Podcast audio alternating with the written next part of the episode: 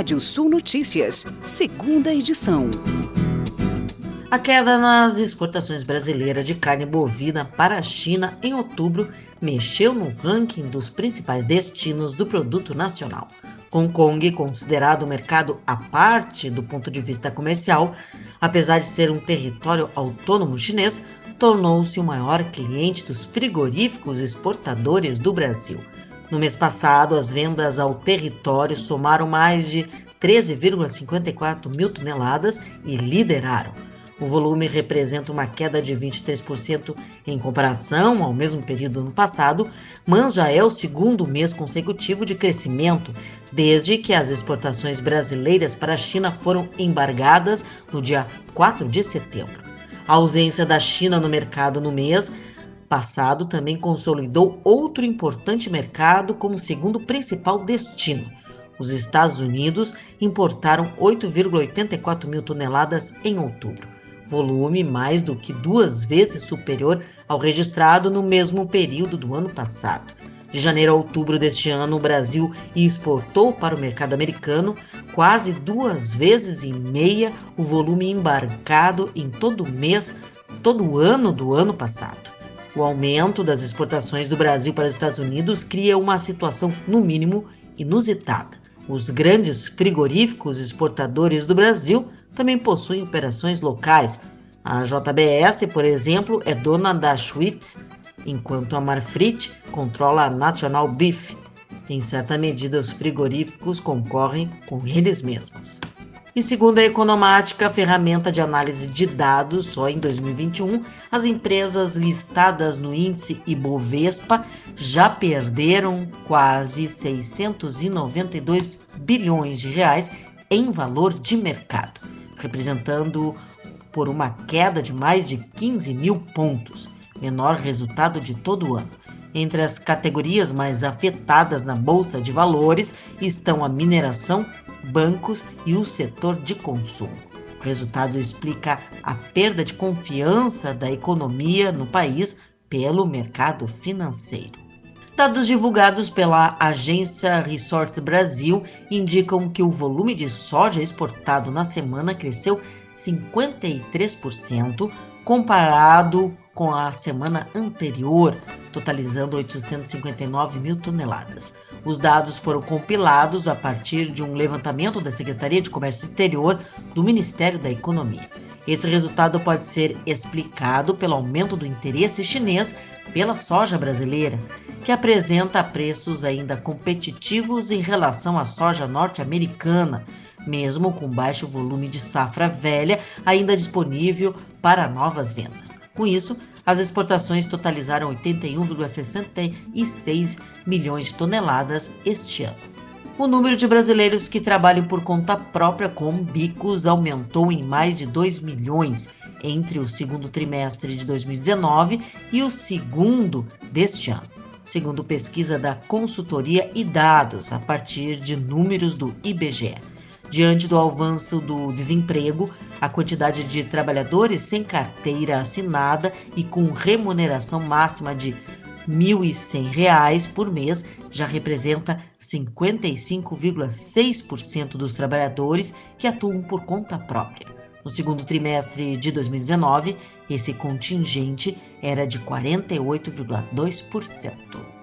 E o mercado de vinho, que cresceu durante a pandemia, o setor tem ido na contramão de outros setores da economia que vem crescendo. Consumo de uma bebida específica que tem tudo a ver com o início do ano ganha destaque: os espumantes, que tiveram crescimento de até 52% este ano. Em meio à 26ª Conferência das Nações Unidas sobre Mudança Climática, COP26, dados divulgados pelo Instituto de Estudos Econômicos preocupam. Durante 2020, o Brasil investiu quase 124 bilhões de reais em combustíveis fósseis, valor um quarto maior do total investido em 2019. Como comparação, o número é maior que a quantidade investida na educação nacional, totalizando 113 bilhões de reais. Os dados vêm na oposição das metas do governo anunciadas durante a COP26. o Brasil pretende reduzir pela metade a emissão de gases estufa até 2030. Levantamento da Agência Rural mostra que 67% da área estimada para o país estava semeada até quinta-feira, contra 52% uma semana antes e 56% no mesmo período do ano passado. De acordo com a consultoria, pancadas de chuva interlacadas com períodos de tempo firme permitiram mais uma semana de avanço acelerado para o plantio da safra 21-22 da soja do Brasil. De modo geral, as lavouras se desenvolvem bem em todo o país, de beneficiadas pelas condições climáticas favoráveis. E agora, giro de notícias do mercado em um minuto. A Anael homologa leilão de compra emergencial de energia por 39 bilhões de reais. O governo federal reduz tarifas de importação para tentar conter a inflação. A ANP autorizou venda de combustível pelo sistema Delivery. Serasa pesquisa aponta que procura pelas empresas por crédito cresceu 16,1%. Importações de petróleo pela China registram um nível mais baixo em três anos. Importações de soja pela China em outubro têm menor nível desde março de 2020. Queijo produzido em Rondônia é premiado com medalha de ouro em concurso internacional em Araxá, Minas Gerais. E vamos aos destaques do portal radiosul.net. Reta final para as inscrições do sétimo prêmio Sindilate de Jornalismo. Trio paulista se consagra campeão na Pampariada Tim Penning em 2021. Você pode ler mais notícias no portal radiosul.net. Pode ver esse boletim no seu agregador favorito do podcast. Eu, Kátia Desessar, volto amanhã às 8h30 da manhã no Rádio Sul Notícias, primeira edição. Previsão do tempo. Olá, ouvintes da Radiosul.net. Noite de céu aberto no Rio Grande do Sul em Santa Catarina e Paraná temos aí variação de nebulosidade em grande parte das áreas, um tempo mais fechado na faixa leste aí dos dois estados, até com alguma umidade e chuva isolada. Na quarta-feira, sol e poucas nuvens no Rio Grande do Sul, as temperaturas mais elevadas na faixa oeste do estado, as temperaturas mais amenas eh, no leste, desde o sul até a serra, a umidade relativa do ar um pouco mais alta na faixa leste do Rio Grande do Sul.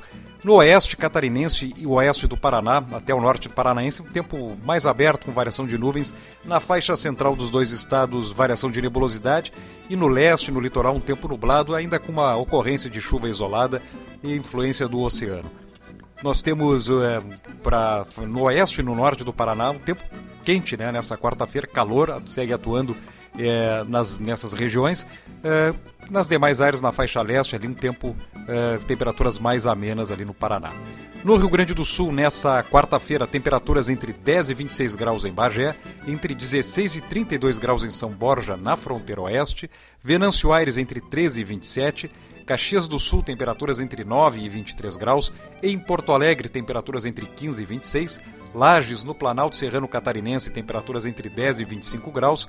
Curitiba, capital paranaense, varia entre 15 e 18. E o nascer do sol em Santa Vitória do Palmar, no extremo sul, na fronteira sul do Rio Grande do Sul. Uh, o nascer do sol às 5 horas e 25 minutos e o pôr do sol às 19 horas e 9 minutos. Confira mais informações do tempo na primeira edição da Rádio Sul Notícias nesta quarta-feira, às 8 e meia da manhã. Até lá!